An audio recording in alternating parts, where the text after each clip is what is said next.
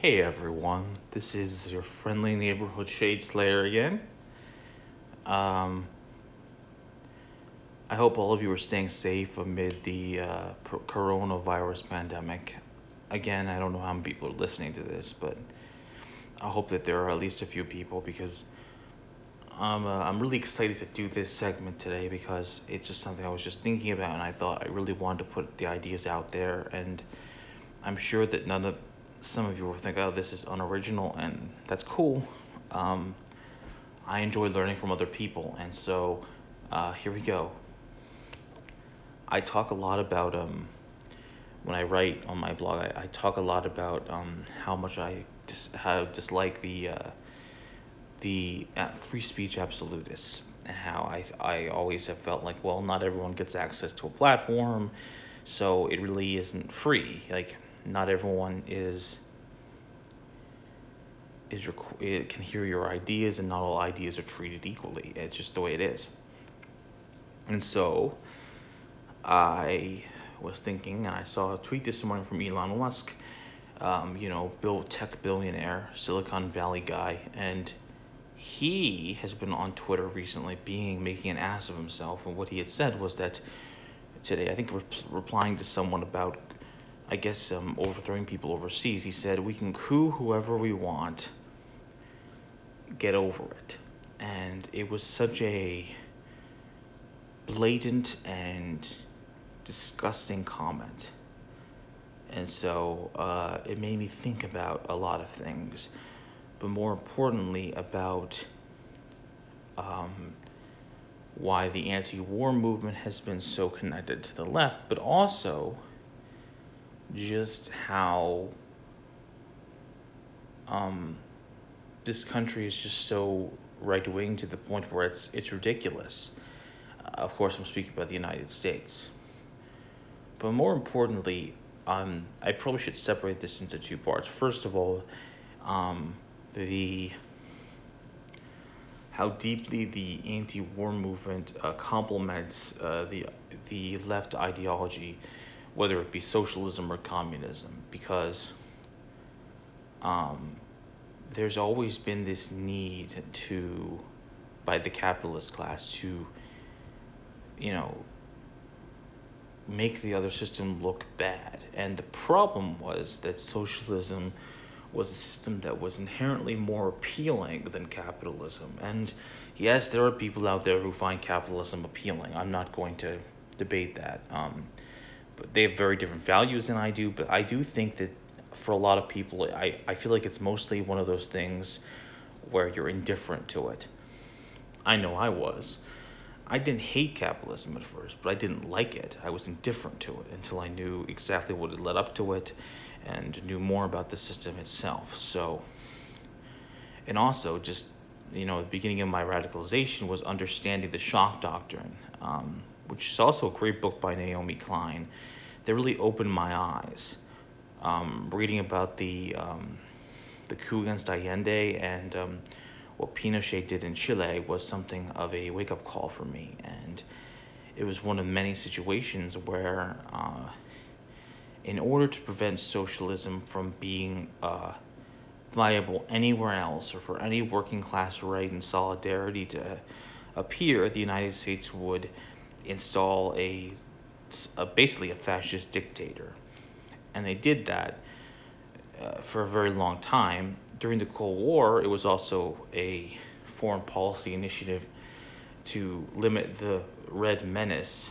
Um, but even afterwards, after the fall of the Soviet Union, it has continued to happen for the simple reason that the United States um, and their and their corporations believe that if you're not cooperating with them to get national resources or give uh, rich people whatever they want, you're essentially um, annoying, and that's why they hate Putin so much, despite the fact that Putin is a capitalist and yes, he's former KGB, but he is the leader of a autocratic state in Russia.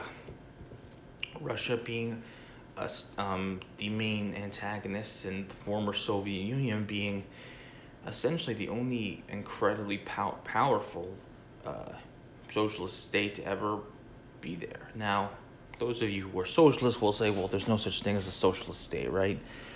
Because socialism is on the way to communism, which is a stateless society with no hierarchies. I agree with that, but I, I think that whenever we're talking about states these days, there's a num there's a dichotomy of private and public, and for whatever reason, the public side is always seen as a little bit of socialism. And unfortunately, it's very difficult to get this idea out of people's minds,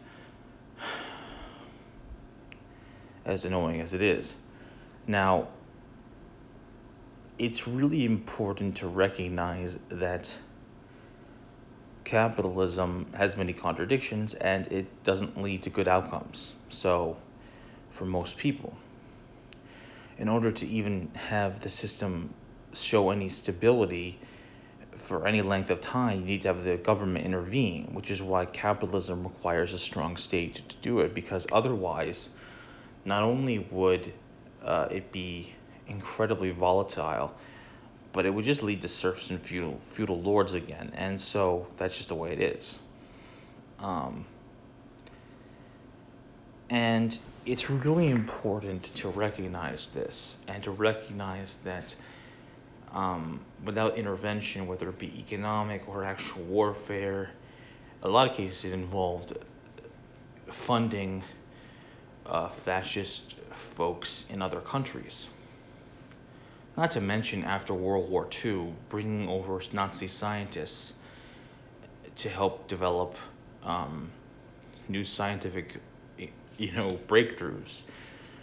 The fact that immediately after the war was over, we were buddy buddies with ex Nazis is a testament to how thoroughly the ruling class saw socialism as a bigger threat than fascism, and that they fought fascism because they were, well, they were getting in the way. And keep in mind also that the Red Army were necess- necessary in winning World War II. That not only did they repel Hitler's Grand Army in in Mother Russia, but they marched all the way and seized the capital of Germany. They seized Germany. They then they forced the final surrender. So it's important to recognize these things. It's important to recognize that capitalism wasn't just going to let the system fail on its own, contrary to popular belief. They didn't want any viable system. And the problem is that they recognize it. And so you're probably wondering what all this has to do with freedom of speech or ideas or the marketplace of ideas. This is the part I'm excited to talk about because I think that it really has some weight. We hear all the time from centrists, uh, liberals, and the right wing that ideas, um, in order to flourish, uh, you need to have an open exchange of ideas, and that by censoring it, it doesn't get rid of bad ideas that um, you have to be willing to discuss and be open. Now, often this is framed in a way that makes the left look like they're trying to cancel other people for having bad ideas. Now, I have said in the past that not everyone has equal access to platforms and that not all ideas are created equal. I've also said that often this is just used as a pretext in order to be be free to espouse ideas that have already been proven wrong over and over again. But on the other hand, I would like to also put forward the idea that sunlight doesn't necessarily kill an idea, but lack of sunlight doesn't either.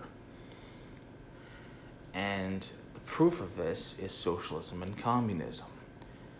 The antagonism towards these ideologies from most of the world's powerful people has been around for a very long time. The ideas in the United States were treated with little, little bit, little other than contempt.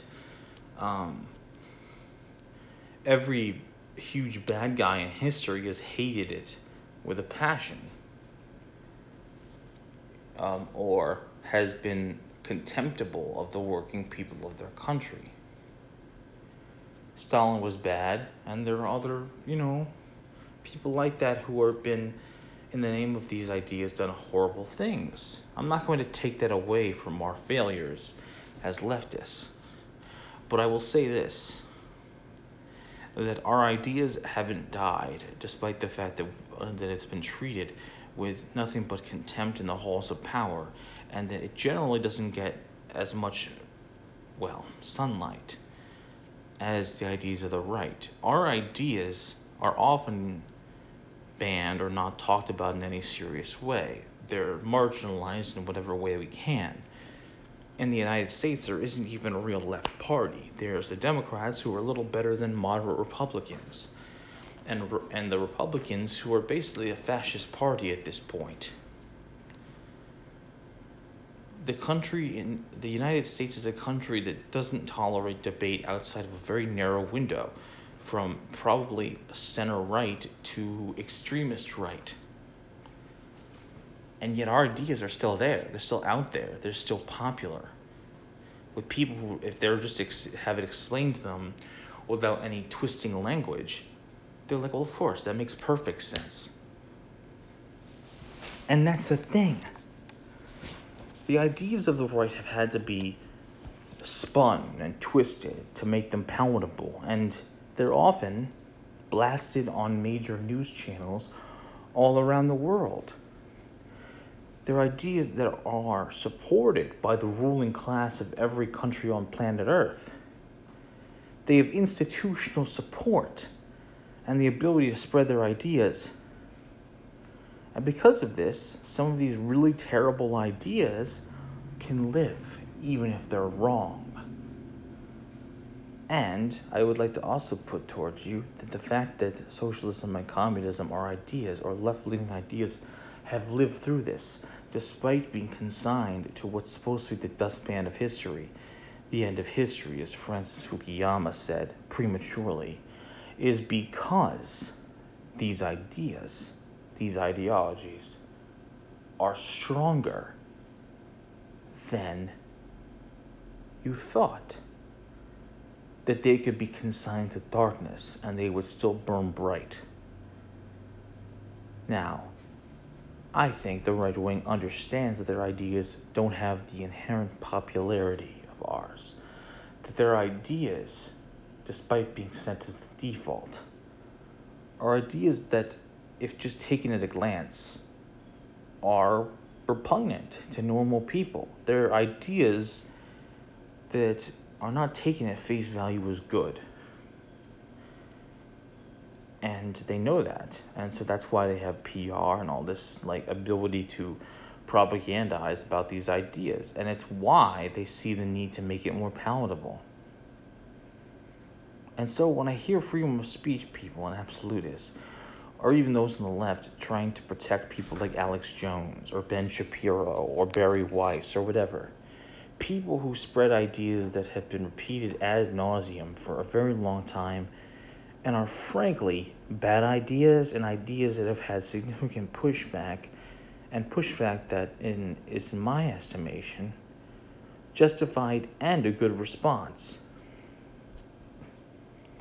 When i see it i just see people who are kicking themselves in the in the foot or whatever kicking themselves in the ass whatever you want to say it is unnecessary because the United States of America does not tolerate left wing ideas or treat them even with the base notion of seriousness. And ideas that should be treated with contempt, much less seriousness, are making a comeback for the simple reason that they've always been sort of encouraged. Now, I want to, you know, push back on what I would see as pushback to these comments because there are other ideas that have sought that have been thought to be dormant that have come back, like fascism, or these uh, these racist notions that have always been underneath the surface, and that they've lasted a long time too. Despite the fact that socialism has had a longer lifetime than capitalism in the world and has outlasted it, despite the fact that capitalism still controls the world, it's still true that fascism is making a comeback. And then the pushback would be, well, then doesn't your idea, doesn't that mean that also these ideas are strong and are able to withstand the darkness as well? I don't think it's the same thing, and I'll push back on, on a way that I a way I think is is a good pushback, which is that the these ideas, what the ideas that lead to fascism, or right wing extremist ideas, racism, all this stuff, these are ideas that are are dear to elements of the society that have always been powerful and have always had institutional support. Even if most Americans would openly see racism with a level of disgust, systemic racism has still been here for a very long time, and that has meant that it just it is what it is. The fact that we're still dealing with it on an institutionalized level is proof of that, in my opinion, though some people won't see it that way. And fascism, well, you know, fascism is a fairly young ideology too. Fascism was essentially the end point of capitalism and of the state. It was the right wing extremist ideology uh, that came about. And lest you forget, it was only in vogue about 60, 70 years ago. 80 years ago since the World War, you know? 60. I can't count today, excuse me. But in any case, I told you before about how Nazi scientists were brought over in order to help fight communism after World War II.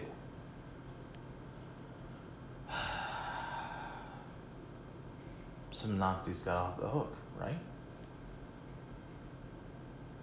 And we happen to know that there are people in this country who had the same views as Nazis long afterwards. That extremist organizations in this country had power far lot later than that and had were closer in ideology than the Nazis. Talk about the John Birch Society, right wing extremists of every kind, the KKK. These organizations had power after the Nazis fell. And the Nazis fought a war. So, and there are still Nazis out there. Like, there are more of them now than there were before, but they were always there. And you can make the argument that the Nazis didn't have any power, and that's that's right. Nazis didn't have power. That particular brand of fascism, yes, didn't have power. But the ideas themselves were encouraged by people who had power. Now, it's true that the ideas in terms of intellectual discussion and reasonable debate were kept out. That's true. It's very true. But left wing ideas weren't allowed either. So, I mean, it's true that social democracy was popular for a while, but the pushback came from people who probably had those sympathies